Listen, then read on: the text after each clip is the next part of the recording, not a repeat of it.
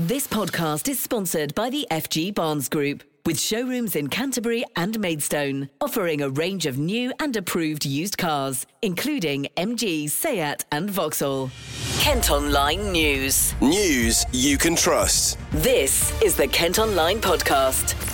Nicola Everett. Hello, thanks ever so much for downloading today's podcast on Thursday, the 29th of September. Hope you're okay. Our top story today is about a taxi company in Medway that's been forced to close its office early because of the abuse that staff are getting. Now, Vaux Taxis is closing its office on Station Road in Rainham at 6 in the evening instead of the usual midnight. Well, our reporter Amy Tregenna has been speaking to co owner Mark Robinson about this and joins me now. So, Amy, what did Mark say about the abuse then? Mark said that the abuse has been vulgar, angry, and threatening, and the operators get it on a daily and weekly basis. He said that it started out with a small group that became aggressive one evening, but it's kind of become a trend. And even though it's only been verbal so far, they've closed in the evenings to stop it from escalating because they think it could get a lot more serious. Vaux provides taxis 24 hours a day all year round, but like a lot of other companies, has been suffering from a staffing shortage following the pandemic. And Mark reckons that's led to some of the issues, doesn't he? He said that it's normal for around 70 to 100 drivers to leave the profession every year, but they usually get replaced by new drivers. But because of the pandemic, the council haven't been able to carry out driver evaluations, and it also requires a lot more time to become a licensed taxi driver in Medway than it does to become an Uber driver, for example, because of all the local knowledge they need to be tested on.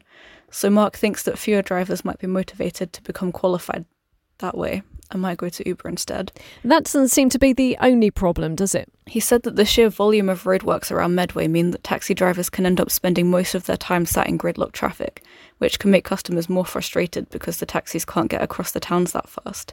And he also said that new flats being built around Medway mean that a lot more people are moving to Medway from London, and they often rely on taxis and they're used to that. But the shortage of drivers at the moment just can't match that higher demand that they're getting. So, finally, are they likely to go back to their previous hours? They want to go back to their previous hours, but they said they'll have to do it gradually because they don't want to put their operators at any risk and they can't risk their protection.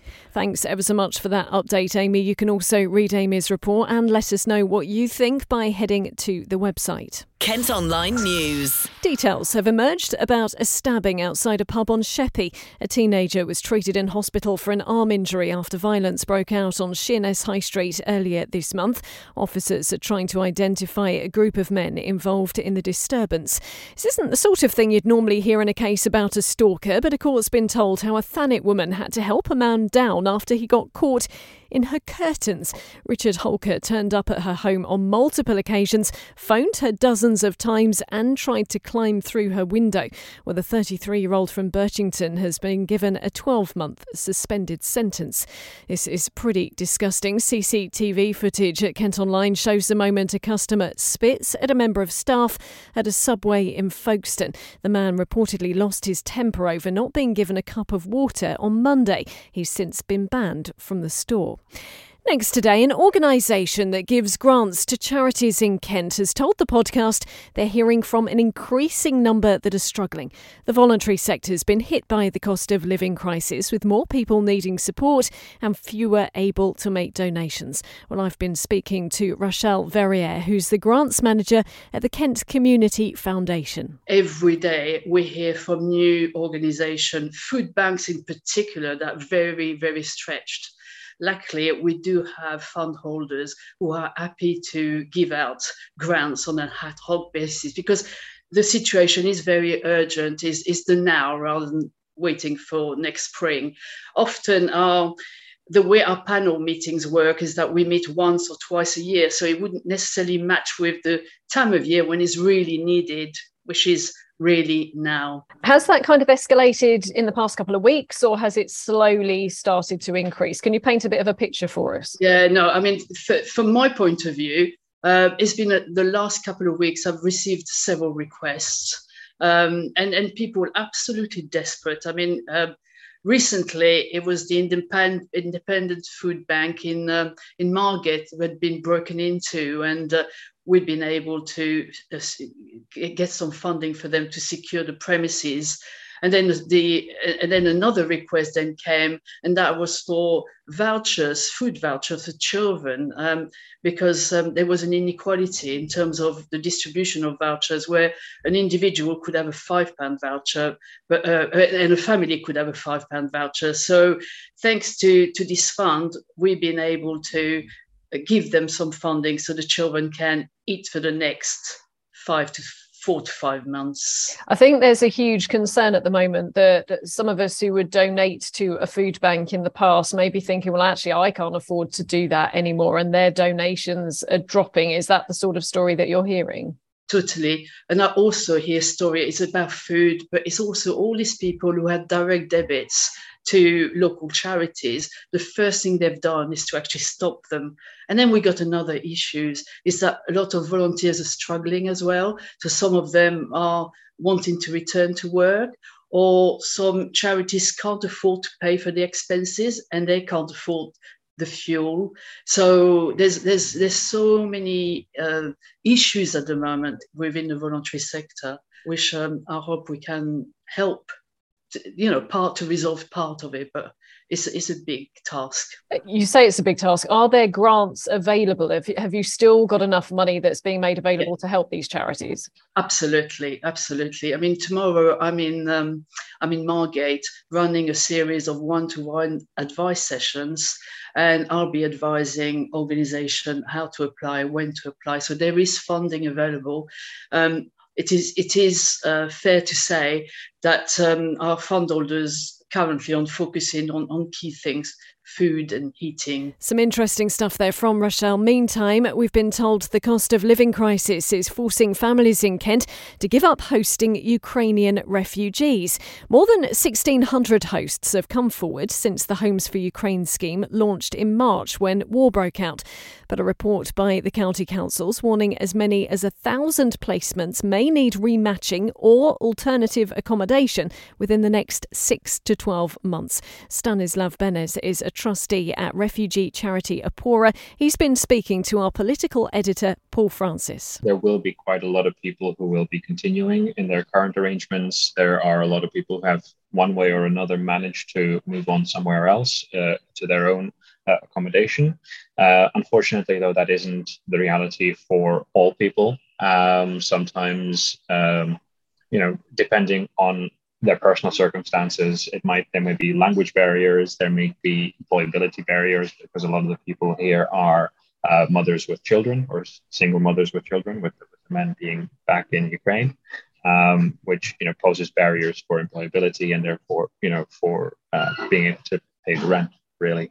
Um, so yeah, there there's there's definitely some concern, especially as the numbers uh, of people for whom the six months is, is approaching um, go go up and up because you know it, it, may be six months from the start of the scheme, uh, but people didn't actually start arriving uh, in large numbers uh, until about a month or two later.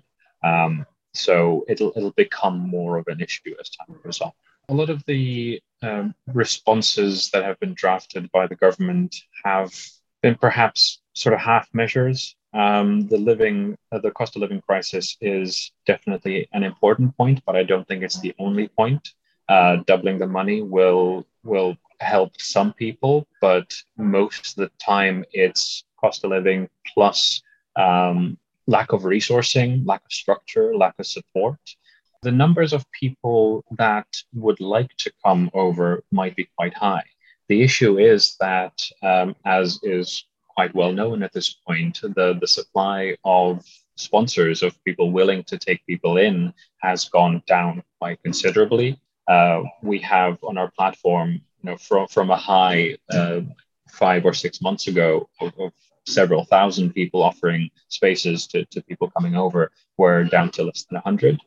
Um, so it's less about uh, do people want to come here, and it's more about um, are there people willing to, uh, to take people in at this point? The war is dragging on. Unfortunately, as, as things drag on, um, you know, people's attentions go elsewhere, or people might start to think, actually, you know, we may have been uh, a, a bit too eager to to jump into things at the beginning. Uh, but now that we look at the situation with uh, with, as I said, the lack of support, perhaps with the negative news in the media, uh, with uh, the cost of living crisis, with all these things, people may be you know saying it's actually not for us. It's a three-year visa that people are being offered, yet the accommodation offer is just for uh, six months at, at the low end. Um, so there's that strange mismatch there. So, as in, what, what were the expectations uh, after those six months? Um, and if the expectations were that people would stay here, um, why ha- hasn't there been more preparation about what would happen afterwards? Um, in a lot of in a lot of senses, in in its ideal form, um, it's a great opportunity for people because you know they have full access to employment, to benefits, to, to everything else. But that's kind of in theory. Um, because the, the, there are barriers for people who are already here, who you know British citizens. Um, there's there's a shortage of of suitable and affordable housing. There's you know there's issues already here. Plus, on top of that, uh, people coming here will you know will have uh, their own problems, their own barriers. Um, if we're talking about the private rental sector, um, lack of guarantors, no deposits, no credit history, that kind of stuff.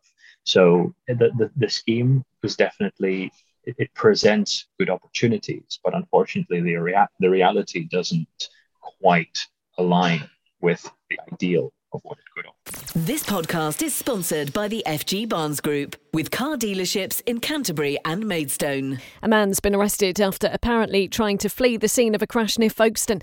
Police say a car collided with another vehicle at the Eurotunnel terminal yesterday. It was later stopped more than 20 miles away on the London bound M20 near Leeds Castle. A 29 year old has been detained. As a warning, significant action is needed as most of England, including right here in Kent, is still in drought. Data from last week shows reservoir stocks are at 52% of total capacity and dry soil is still struggling to absorb rainwater.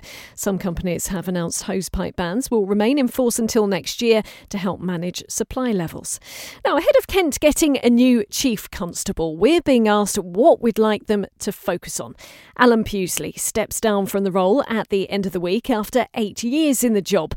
But what do you think the new man or woman in charge of policing the county should be tackling as a priority? Well, Crime Commissioner Matthew Scott is keen to know, and he's been speaking to Jadzia Samuel from our colleagues at KMTV. The main purpose of this survey is to get from the public uh, some idea of what they want from their next chief constable.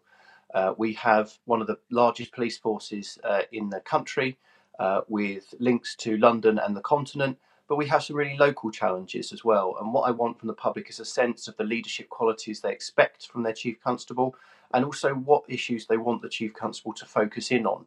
So it's a really important survey that I hope a lot of people will undertake. So far, what have been your priorities with policing? My priorities have been what the public have asked for. So we've been bearing down on serious violence such as drugs and county line gangs, uh, antisocial behaviour, uh, burglary, child sexual exploitation, and other sexual offences. That's what the residents wanted action on when we did this survey last year. That's what we're bearing down on now. And I'm pleased to say that with reductions in antisocial behaviour reports, uh, reductions in burglary as well, we're starting to see some really good progress. Are you expecting to see people um, wanting a change away from this, or uh, do you think there are other concerns that people might have that, that haven't been such a focus for Kent Police? I think that the priorities that we've seen in, in the last few years have remained broadly the same. Uh, antisocial behaviour and burglary uh, and drugs, for example, typically always appear amongst people's top priorities, and rightly so, because they impact upon local communities uh, and particularly people's uh, lives. So I'll make sure that they continue to be a focus, uh, and if residents want to see changes, this is the opportunity to influence that. Now, one of the questions that you're asking on the survey is whether people would be prepared to pay more council tax to support policing. Um, what do you expect the answer to be for that? Well, this is one of the interesting ways in which we fund policing. It's very different to uh, many other public services except local government, where we ask the public to pay extra towards policing from their council tax. Uh, in previous years, that's gone towards uh, extra police officers and supporting local policing, but it is becoming an increasingly important part of the budget for policing generally. Uh, and the government's funding plans for policing going forward are predicated on uh, council tax being a part of it. So I want people's honest perspectives. Um, it will guide me in the decisions that I will make during the budget setting later this year. And finally, with the Chief uh, Constable stepping down, what will you be looking for in his replacements? So we'll look at the priorities that residents want action on uh, to address some of the challenges that the force faces, but also improve on what we're doing really well. Uh, in some areas of crime and performance, Kent Police is doing well. Crime fell by um, 19,000 offences compared to the peak some years ago. So we've got a, a really good trajectory on crime and antisocial behaviour.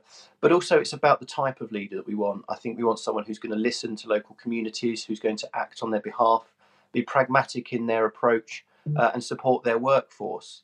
So um, will be a broad range of qualities that I'll be looking for, but this is the opportunity for residents to tell me what they want those qualities to be. Now, Mr Scott has also claimed that dozens of officers in the county have been unfairly poached by the Met. He's revealed a total of 46 experienced officers have moved across the border over the last year. The Crime Commissioner is demanding a meeting with the Mayor of London over the issue. Kent Online reports. Businesses in Canterbury city centre say they're struggling to take card payments because the signal there is so bad. The patchy network also means shoppers and tourists are often unable to use their phones and emergency calls are dropping out. The council's urging EE to improve connectivity. The company say they've upgraded several masts recently and further work is planned. Staying with Canterbury News, and a controversial 4,000 home development on the outskirts of the city could be given the go ahead later. Mountfield Park has already faced a battle in the High Court, with opponents saying it'll create traffic chaos. But those in charge of planning at the local authority appear to be in favour, with the plans also including schools, office space, community buildings, and sports facilities. Meantime, plans for new homes near Hythe, which opponents claim threaten their human rights, have been given the go ahead. The block of four apartments and two detached houses will be built on land in Seabrook. Residents has raised concerns about not having privacy in their back gardens and the development being overbearing, but developers say it's in keeping with the style of the neighbourhood. A popular bike shop in Gravesend might have to close if new owners can't be found. Try the Bike Shop opened in the 1960s and is currently run by husband and wife team Ted and Sue Tickner. The store on Windmill Street could shut as early as the end of October, but it's still hoped a buyer will be found. Kent Online reports. A warning we could see winds of up to 55 miles per hour tomorrow because of Hurricane Ian. It's caused massive destruction in the US state of Florida, with hundreds of homes flooded and millions without power. Well, although it won't be anywhere near as bad here in Kent, the Met Office is predicting heavy rain and strong winds on Friday evening. Now, a Kent teenager who took up wheelchair racing after suffering a spinal cord injury just two years ago has won her first medal. Ellis Cottas was a competitive swimmer before being left with life changing injuries in 2020. She joined the Weir Archer Academy set up by Paralympic legend David Weir and his coach, and has just won bronze at the School Games national finals. A 19 year old from Westmoreland says she was determined not to let her new normal change her as a person. I obviously spent a long time in hospital, so it was quite a big break. But while I was in hospital, I knew I wanted to get back into sport. It was quite a hard decision what sport I wanted to go into because I knew I could go back to swimming. But it was actually quite nice to have a fresh start. I think I would have compared myself a lot to what I was like before. So, what was the recovery like from your injury? Did it take quite a long time to? Yeah, I was in hospital a very long time. Um, and yeah, obviously, it was really hard. You know, the first few weeks and months, I was just bedbound. You know, I couldn't move, I couldn't do anything. Um, so slowly gained independence enough to go home. Um, so I think sport really helps them in the terms of um, yeah, just showing that your body can still do stuff. Um, you know, you might have different capabilities, but you're still capable of doing stuff. Um, so I think that's why I really wanted to get back into sport as well. So, how does it feel to kind of get to this point where you are being quite successful at water racing? Um, yeah, I mean, it feels brilliant. It's crazy how fast it's gone. Um, but I just immediately loved it, to be honest. Um, I think as soon as you really love it, you sort of get into it and that really helps your performance, I guess. But it's my first season, so it really is crazy how fast it's gone. What's next for you? Are you going on to more races in the future, higher leagues? Or yes, definitely. I'm actually going to the IWAS World Games in Portugal at the end of November. Um, and yeah, definitely keep racing. Um, you know, maybe hope to build up to road races as well, um, not just on track, so longer distances. And yeah. Has it kind of made your recovery easier than to be able to kind of devote yourself to this sport? And really oh, 100%, 100%. Yeah. Um, obviously, in terms of strength, so I do do a lot of physio, um, about four times a week, I have physio. Um, but then, you know, there's different types of strength. So the physio helps that, but the racing also helps the physio in terms of arm strength, helps me with transfers, pushing my chair, all those sorts of things. Um, but yeah, definitely the mental side of having an injury um, is yeah, sport is good for that, and also because it's the Weir Archer Academy is for only wheelchair racing, um, you get to meet so many other people with disabilities. Um, so some of them might be like me, the spinal cord injury, and they might be further down the road but some some people there's all sorts of disabilities but you i've really learned from them as well. What an inspiration. Thanks so much to ellis for sharing her story with us.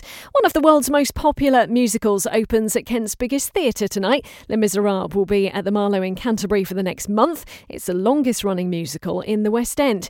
Meantime an open air cinema returns to rochester from this evening. There'll be screenings of elvis spider-man harry potter and rocket man in the castle gardens over the next four nights.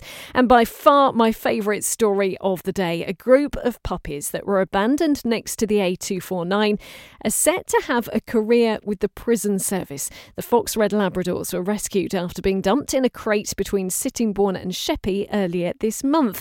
Well, it's now been revealed they're going to be trained as sniffer dogs, and you can see the absolutely adorable picture of them by heading to the website. Kent Online Sport. Cricket first, and Kent have ended the season on a huge high with a win over Somerset. It was convincing as well. They beat them by an innings and 151 runs at Canterbury within three days. Kent have also avoided relegation and secured their Division 1 status. And finally, Premier League goalkeeper Bernd Leno has donated signed shirts and gloves to a Kent charity. The former Arsenal footballer currently plays for Fulham and has given some of his kit to My Shining Star, which is based in Gillingham. It'll be auctioned off to help families going through the trauma of childhood cancer. Well, that's all from us for today. Thanks so much for listening. Don't forget you can follow us on Facebook, Twitter, Instagram, and TikTok. You can also get access to the ad free Kent Online premium site. To do that, you need to subscribe. Just head to kentonline.co.uk forward slash subscribe. And whilst you're on the site today, you can read our latest Eat My Words food review. News you can trust. This is the Kent Online Podcast. This podcast is sponsored by the FG Barnes Group with showrooms in Canterbury and Maidstone, offering a range of new and approved used cars, including MG, Seat, and Vauxhall.